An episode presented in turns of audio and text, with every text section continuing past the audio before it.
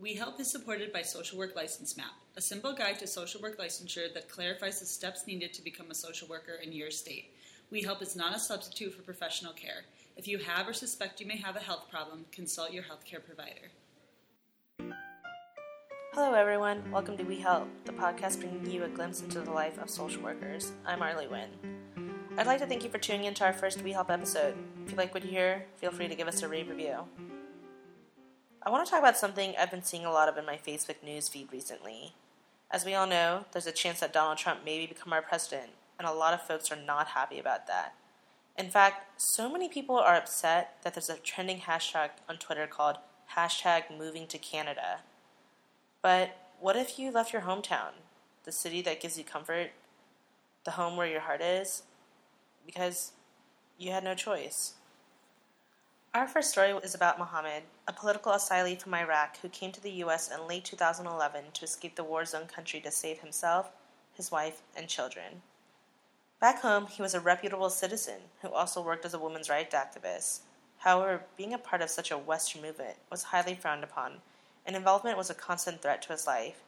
The decision to come to the U.S. was also to provide a better life for his family. As a woman in Iraq, you cannot go out to work or to the market without the presence of a man. His wife and daughters could not live the life of freedom they wanted. And so, to make a better life for his family, they decided to flee the country. Before Iraq, there was a hope like they're gonna overthrow the extremists and they're gonna be like they're gonna reestablish the government. They're gonna just have a new democratic institution in the country. So there was a lot of hope. So that's why they were hiring like local people to help them run their missions, which was like rebuilding the government, the infra- infrastructures, health, education, like all those sectors. The U.S. started to invest to rebuild. So after a while, then we slowly like after say 2006 and seven, we saw like they couldn't defeat the enemy. They started to re-empower. So when they started to re-emerge, so instead of targeting the U.S., they wanted to target the local people who was helping them. And there's been a lot of stories on New York Times. Like every day, they were killing the interpreter who used to work as an interpreter with the U.S. government. When they caught them, they slaughtered a couple of them, and they showed the video in the media.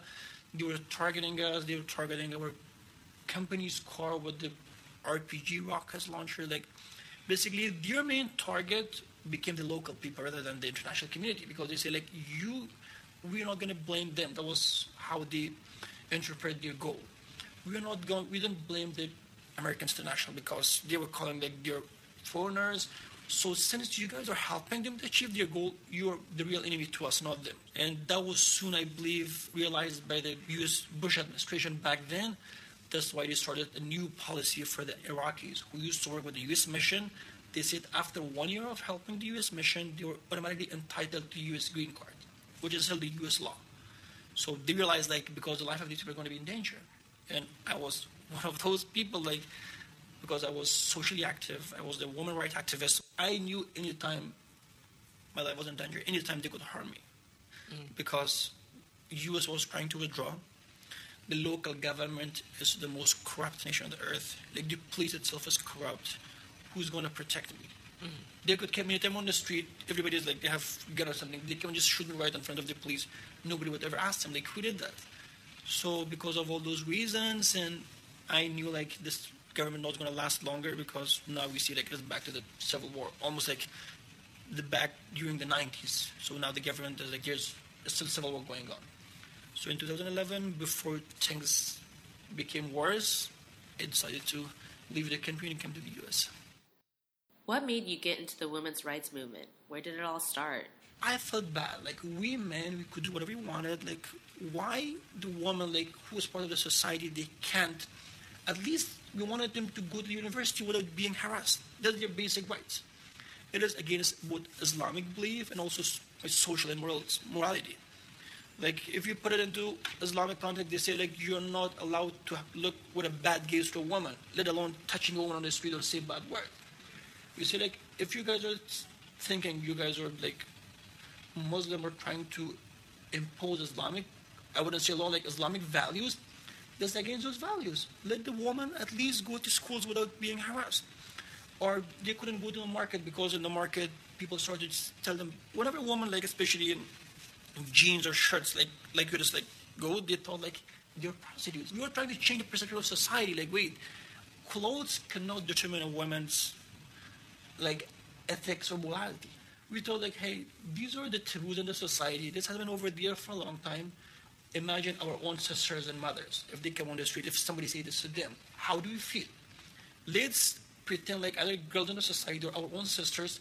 Let's speak on their behalf. I know not everybody has the voice because the family wouldn't let them to do. I say, let's us take this risk and speak on their behalf. It sounds like you were very much going against the beat of the drum in terms of the Iraqi culture. Do your parents support you as a women's rights activist? I wouldn't say yes and no, but they're neutral because I told them like I know what I'm doing because I guess I was the only one who had the highest education in my whole family, and they respect that part. Like I know what I'm doing. Uh, whenever they say anything, I could always bring them the text, the cultural text where they believe. Like you guys are feeling yourself traditional. Do you want your daughter to be touched by somebody on the street? Of course, they would say, no, we're to kill them. Then why do you want to other sisters or daughters of other people to be touched? So put yourself in their shoes. Like, although the society is against it, but my family now, they can't do anything about it. They, they're fine with it. Like, to be honest, my family would never ever do anything I do against your beliefs because we have some practices, social practices in the society which we inherited from long time ago. So it takes a time, like gradually you wanted to oppose whatever you didn't see it right.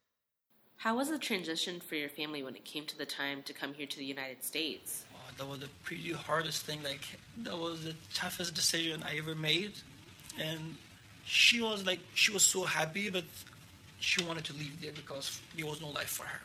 She couldn't leave home without me or my brothers accompanying her. Even if she wanted to go down the block to the market, she was supposed to be accompanied by a man because of the society. Like she couldn't go to the market. Like they all had these limitations. She didn't care. Like she just wanted to be in a society where she could live for herself and also for our kids.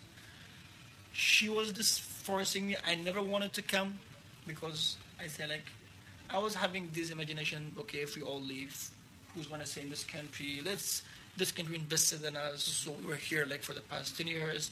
We know how everything works but let us just help. She was like, you alone yourself cannot do anything. One day they're going to shoot you, you're going to be dead. You can't do anything. So I was submitting to her request to come over here, and I was thinking, like, I was hoping for the worst. Mohammed goes on to explain the rejections from social workers he faced as he tried to get into the job market. Without the support of social workers, the process of finding a job became a chore and emotionally taxing.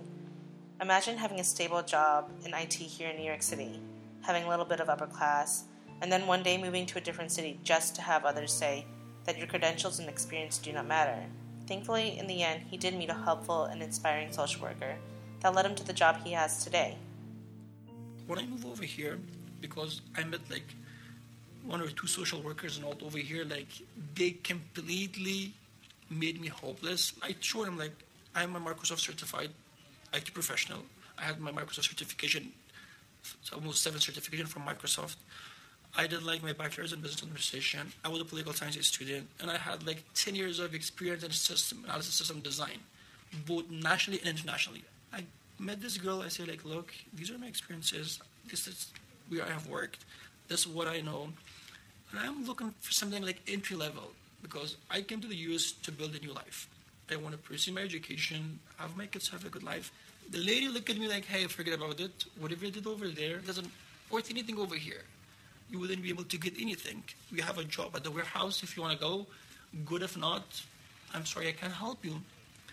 I looked at her. I said, look at my resume.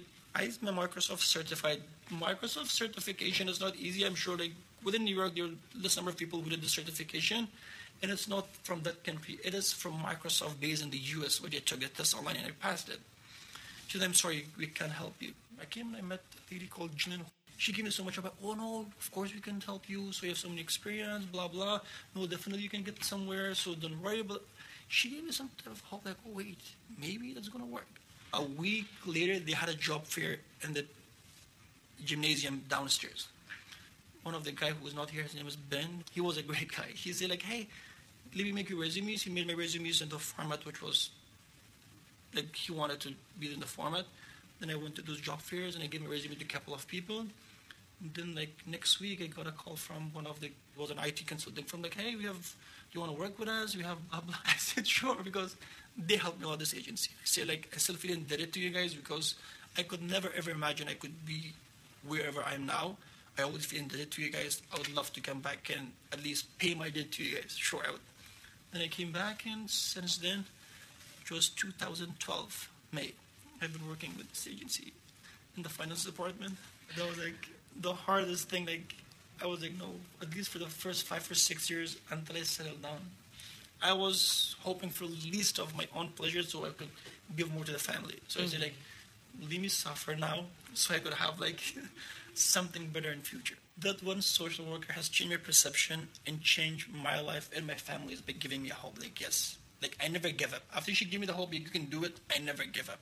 I was trying to come here, go to Madison strategy group, something in the Midtown, go to IRC. Like I was trying every single agency which they were helping, which they were willing to help asylees. So that word gave me so much hope. I could say like these social workers could build or ruin a new refugee or asylees future life in the U.S. by how they're mentally gonna make them ready. They shouldn't undermine people who were educated back then. and asylee who come like they didn't come from street over there. They did something back in their country, whether it was like socially, politically, or educationally or whatever. They have something which they could contribute in the society. So let them take the chance to flourish what they gained over there, or maybe at least transfer to the society. Yeah, let, give them a chance. Don't say like, no, oh, you came from a terrible country. If you work hard, there's a lot of chance for in the US that you can get whatever you want by working hard. So they should tell them like they have like the sky's the limit for them. The more they struggle, the more they can achieve. There's no limit in the US. Do you ever wish that you could go back? That's always my wish. if you could, you would just go. Yep. Drop everything here. Yep.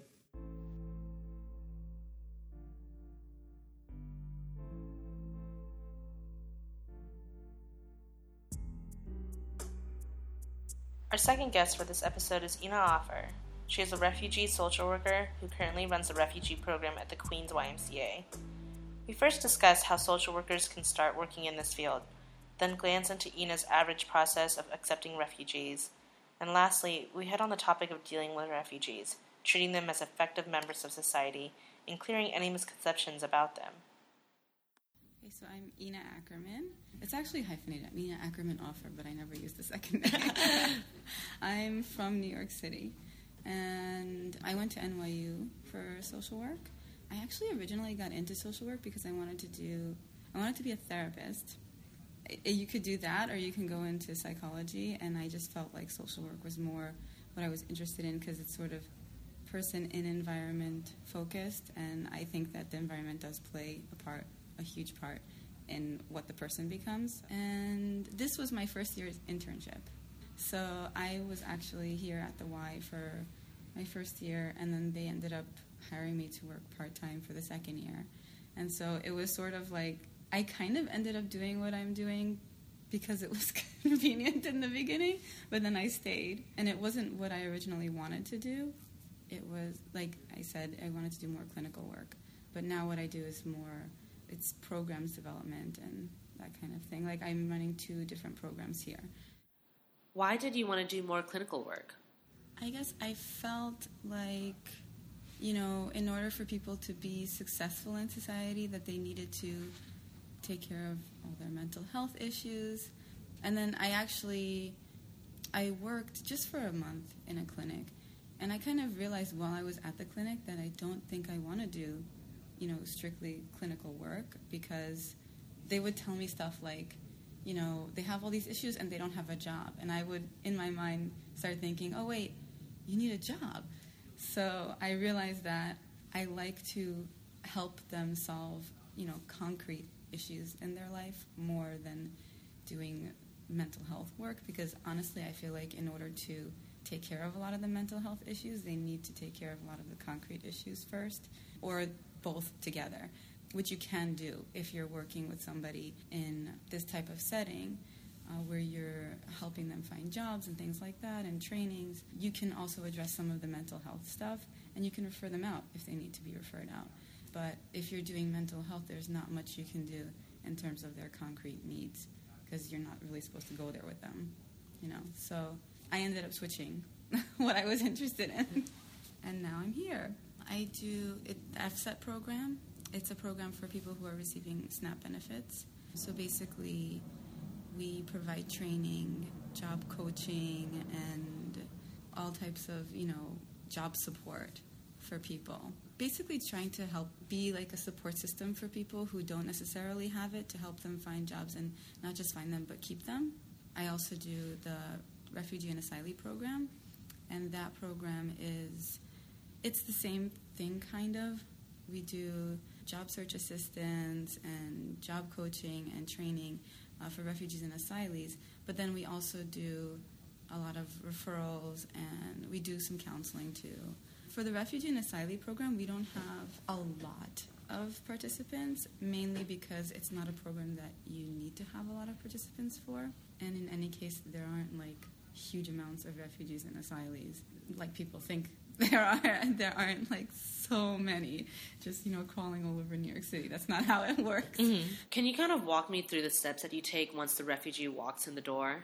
I guess the initial process for everyone is the same, but then what happens afterwards is different depending on the case. So at first, they would come in and meet with me or somebody else who can do an intake, and we just do an intake with them. Basically, I just ask them where they're from, immigration status. I get proof of status, copy all their documents, and create a file for them. There isn't really, I mean, we talk about their goals in terms of employment. I talk about their education with them, and we talk about what their plan is going forward, what trainings they want to do, and what they would like the goals. I mentioned we talked about goals, so what they want to do afterwards. And that's basically it. It's just about, it takes about an hour or so, mm-hmm. sometimes less, depending on how much they talk. And then after that, I would refer them to whatever's appropriate for them at the moment. Sometimes we have participants who, in the refugee program, in the asylee program, that maybe they don't want to do training right away. Maybe they want to take ESL courses, or they want to apply for Medicaid and they've been denied, or some there was some issue, or they just don't know how to do it. So most of the time with Medicaid issues and health insurance, I refer them out because there are people who specialize in that, and it's a little bit more complicated than people think. So I'll refer them to an agency that I have a connection with.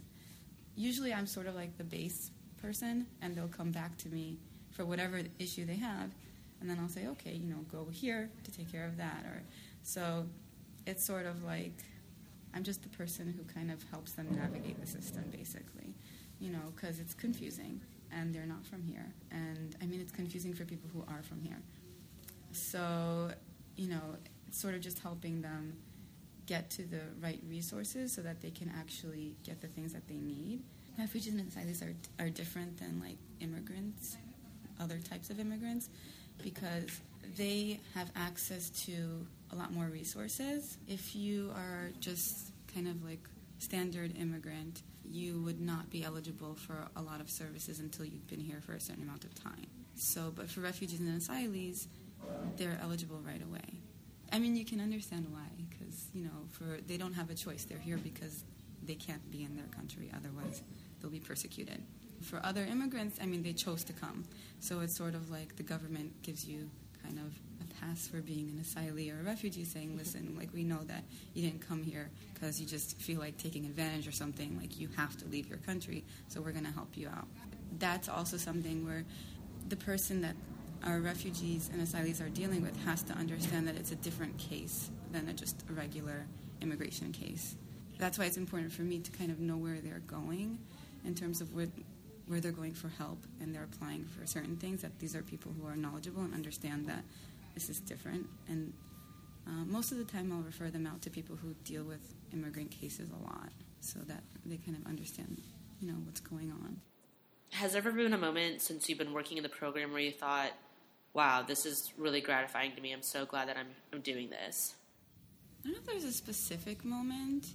I feel that when I first started working with refugees and asylees, I assumed that they wouldn't want to share a lot of information because it's also like a lot of traumatizing things happen. I thought, you know, I'm like they won't want to talk to me, but I was actually surprised by how open so many of them are and how much of their story they actually do tell.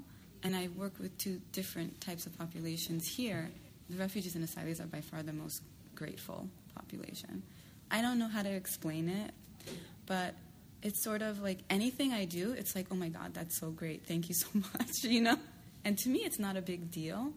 Like, you know, okay, I'm going to refer you out to this person, go talk to that person, make, and I'll make sure that the person knows that they're coming, those types of things, like regular social work things. But they're so grateful for it.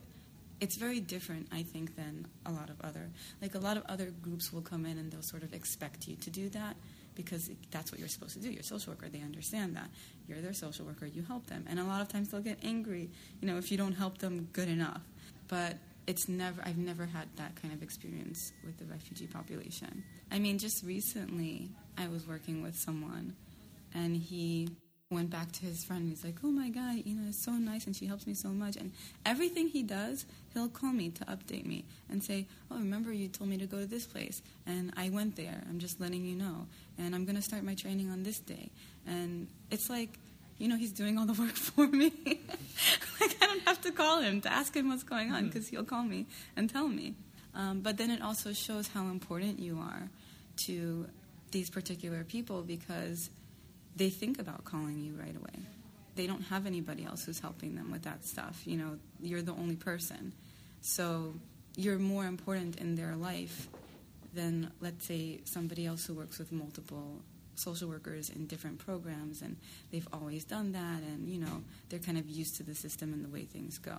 This is like, it's just a completely different type of participant.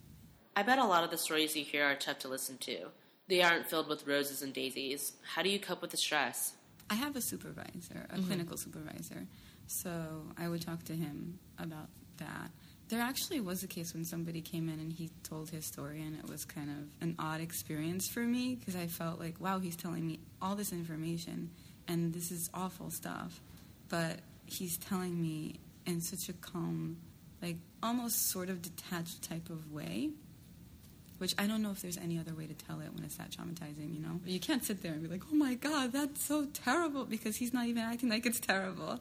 So it's sort of this kind of, how do I react to this? Like, I don't, you know, I don't want to tell you this is an awful story because you're telling it to me like it's not, but it is.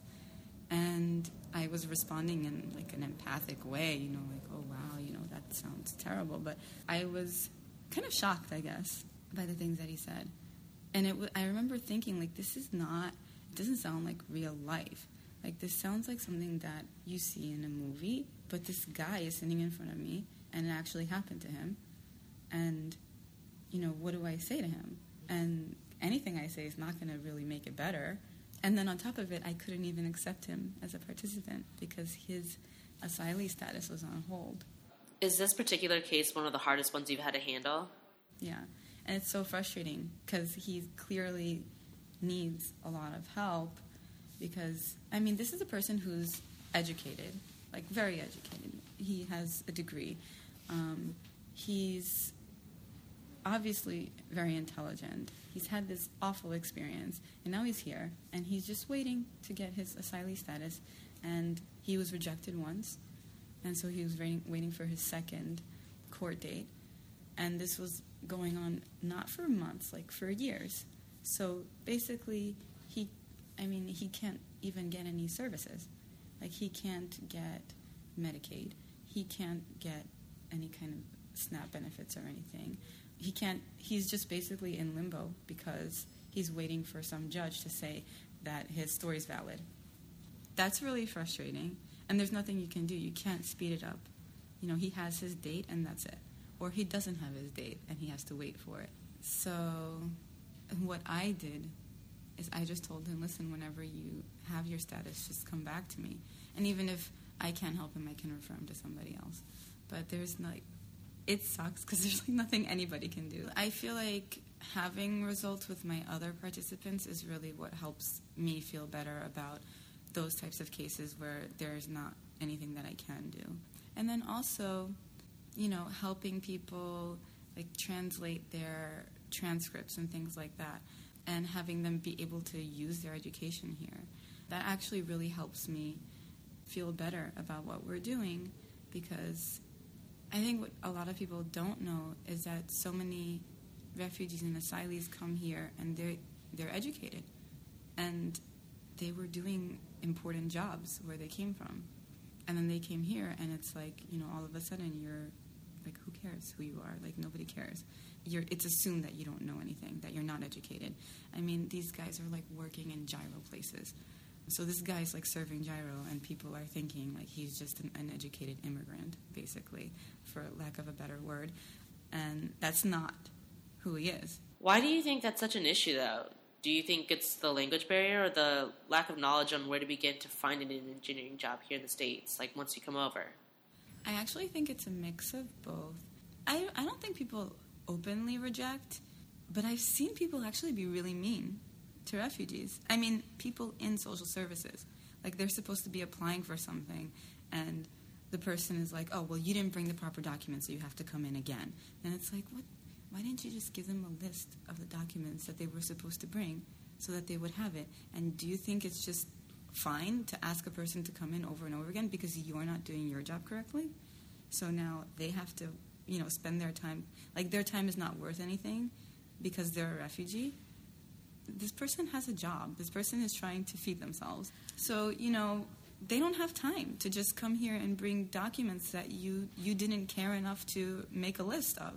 So I do think that there's like there's there are barriers in that way where people aren't even people in social services aren't helping in a way that is I guess efficient. I mean, it seems, sometimes it seems like they don't want to.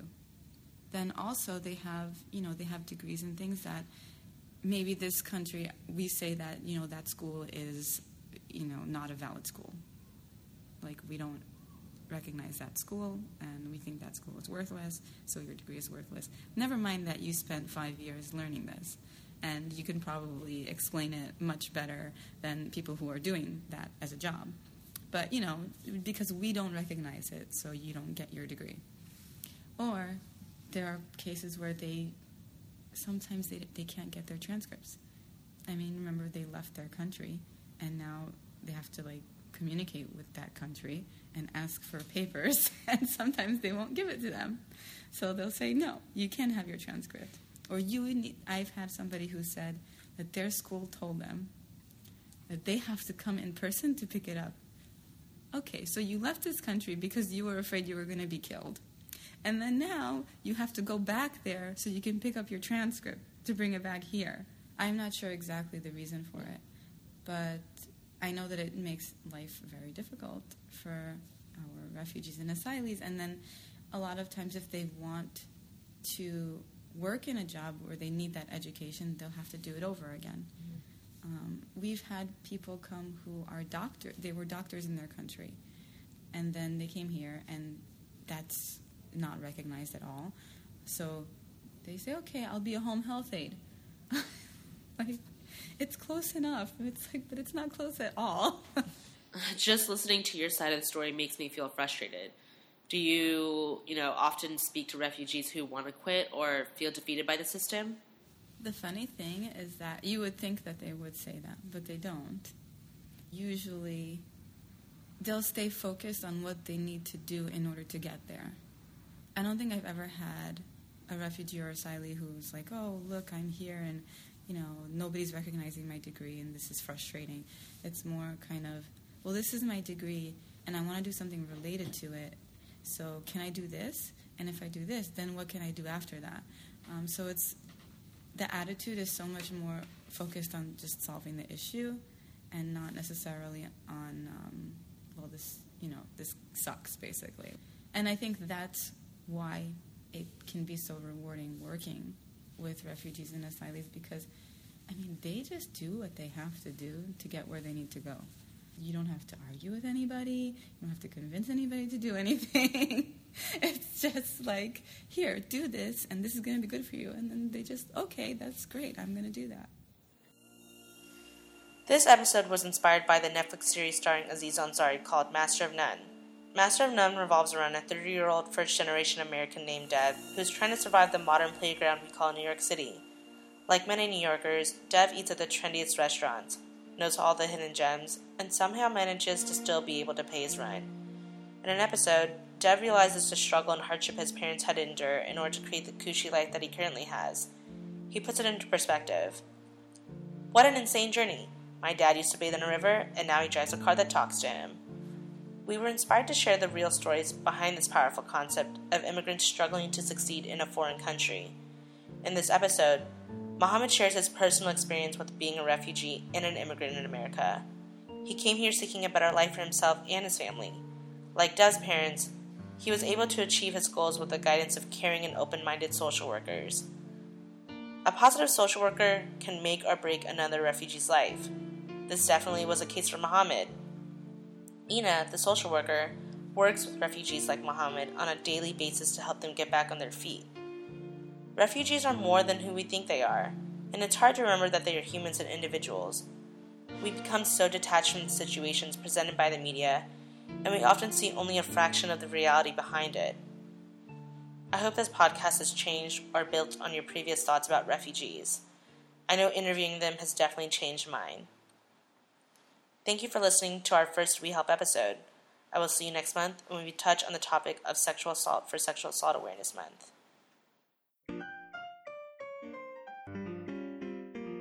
Our podcast today was produced by Yesenia Yi and me, Arlie Wynn. Audio editing by BrownBuddhaBeats.com. Music by Quill of Florincum J and Ito333. Special thanks to the special projects team at 2U, Brian Childs, Blair Gardner, and Jeremy Divinity. Shout out to Jonathan Singer from the Social Work Podcast.